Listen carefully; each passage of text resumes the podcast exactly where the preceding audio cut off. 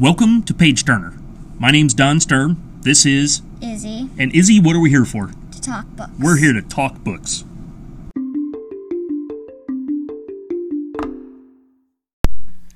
Hey everybody! Welcome to this episode of Page Turner. Uh, I am here with Izzy, and Abby. and Abby. You're joining us again after the last time. We must not have scared you away or anything like that. So, um, in this episode, we're going to talk. Remind me the book we're going to talk about. The Girl Who Threw Butterflies. by Mick Cochran. Cochran. Cochrane. Yeah, yeah. Um, how was spring break? Very good. He went to a Cubs game and a Dodgers game. And I learned, I learned how to keep score. Oh, that was one of the things too. When we were talking about before this, I wanted to bring up the whole scorekeeping. So we'll we'll wait to talk about that. And Abby, what did you do? Um, I went to Kalahari in Wisconsin and then to my grandparents' condo in Lake Geneva. So Kalahari is that a It's a water park. an indoor water park? Yeah. Wisconsin Okay. Dells. I've only been to Wisconsin Dells once, but it was just to drive through it. So I went to San Francisco, and I was super pumped because I got to go to Alcatraz. And the first two books that Izzy and I did were Al Capone does my Shirts. shirts, and Al Capone does my homework. And so it was cool to go onto the island and actually see. The island was smaller than I thought it would be, Yeah. but it was kind of cool to see those parts. You could not go into the area where the the kids and the families live, but you could see that, and you could see the yard they always talk about. So I thought that was kind of cool. But uh, all right, so with this book, we are again going to talk about the girl who threw butterflies. So do you, between the two of you, want to describe the plot, or as I said, the synopsis, or provide a summary? Um, well, Molly's dad dies, and she feels like she needs to honor him by trying out for the boys' baseball team. And her mo- and she and her mom were very close after her dad died because she was always at work and was working when she was home. Oh gosh, I forgot. yeah, I mean, I think that's you know, it's basically about this girl who decides she's played catch with her dad and baseball with her dad. He he died what six, months before, six months, Months Yeah. exactly. and um, oh yeah, that's right, six months exactly. and uh, she decides to yeah try out for the boys baseball team. So I actually have to ask, Izzy, why did you choose this book? Oh, because we wanted to challenge you because you don't like sports. and me and Abby both like baseball. Okay, and you say we. Is it you and Abby that wanted to challenge me? Is it you and your mom? Me and Abby. Who Oh, okay, okay. Um, yeah, it's interesting because I'm not much of a sports person, and when you said the title, in fact, I thought it was kind of weird, like the girl who threw butterflies, and then there's a baseball on the cover. And I honestly didn't know what a butterfly. I mean, I know what a butterfly is, Yeah. but I didn't know what it was in relationship to baseball. Which, what is a butterfly? It's a knuckleball. Because it looks like a butterfly coming at you. Yeah, and then that became interesting to me because I was very close to my grandfather. He is he passed away a number of years ago, but he was a baseball catcher, he was a baseball coach, and he could throw a knuckleball. And my uncle could throw a knuckleball. So have either one of you seen a knuckle knuck, knucker, knuckleball being thrown? Actually, after I read the part of the book, I looked up a video on YouTube of it. and it is weird. It's Yeah. it floats mm-hmm. in, and they and I can't. Of course, you can't see us, but like the way you do it, you fold mm-hmm. your fingers under and you kind of just push the ball. It, it's a very odd looking pitch, and what makes it? Why are knuckleballers so sought after? I can't say that word. It's hard to say that. Um, what, what is it about that pitch? It's just so special. Like, not many people can do it. Yeah, because it just like it, you don't know what's gonna happen with it. It just soars through the air. Yeah, so the batter has trouble, but who else has trouble? The catcher. Yeah, the catcher has trouble, which is kind of cool because uh, the catcher, her personal catcher's name is Lonnie. yeah, and they kind of have a little pu- puppy, puppy love crush going on with each other. But uh, so, what was your favorite? Who was your favorite character? I'd say probably Molly because, well, she's obviously the main character, and I just think it's cool that she wanted to try out for the boys' baseball team. Would you do it? And then I'll I'll ask you what you. Actually, Abby, what was your favorite? Who was I- your favorite character? Um, I liked Lonnie because um, he liked he was the one who tried to make Celia no, Molly feel welcome on the baseball team. Okay. So would either of you do what Molly did and try out for the boys' baseball team? Because she mentions in there, I don't know if she says specifically what she didn't like about it, but she said she didn't care for softball. She felt like it was like not Slow real. Yeah, it- yeah. I don't know if she said too slow, but so would you do the same thing? Would you try out for a boys' team? No, because I'd like to be on a team with a lot of my friends.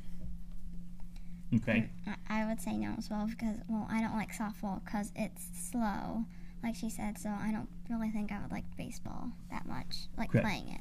Would you try out for any boys' team? Um, No. Maybe.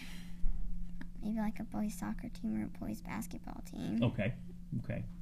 Um, so let's see. What else in the book do we want to talk about? The whole. Um, I kind of felt bad for Molly at times because it, like, her dad died. I mean, obviously that's a problem, but it's like her mom was struggling with her husband dying, and so it was hard for her to have a relationship with her daughter. So talk about that. I mean, did you feel bad for her? Yeah, because her mom like would ignore her when she was watching something, and she would just keep working or looking through a magazine or something. Yeah, like the same thing, and like I also felt bad for Molly when like her mom said we're moving.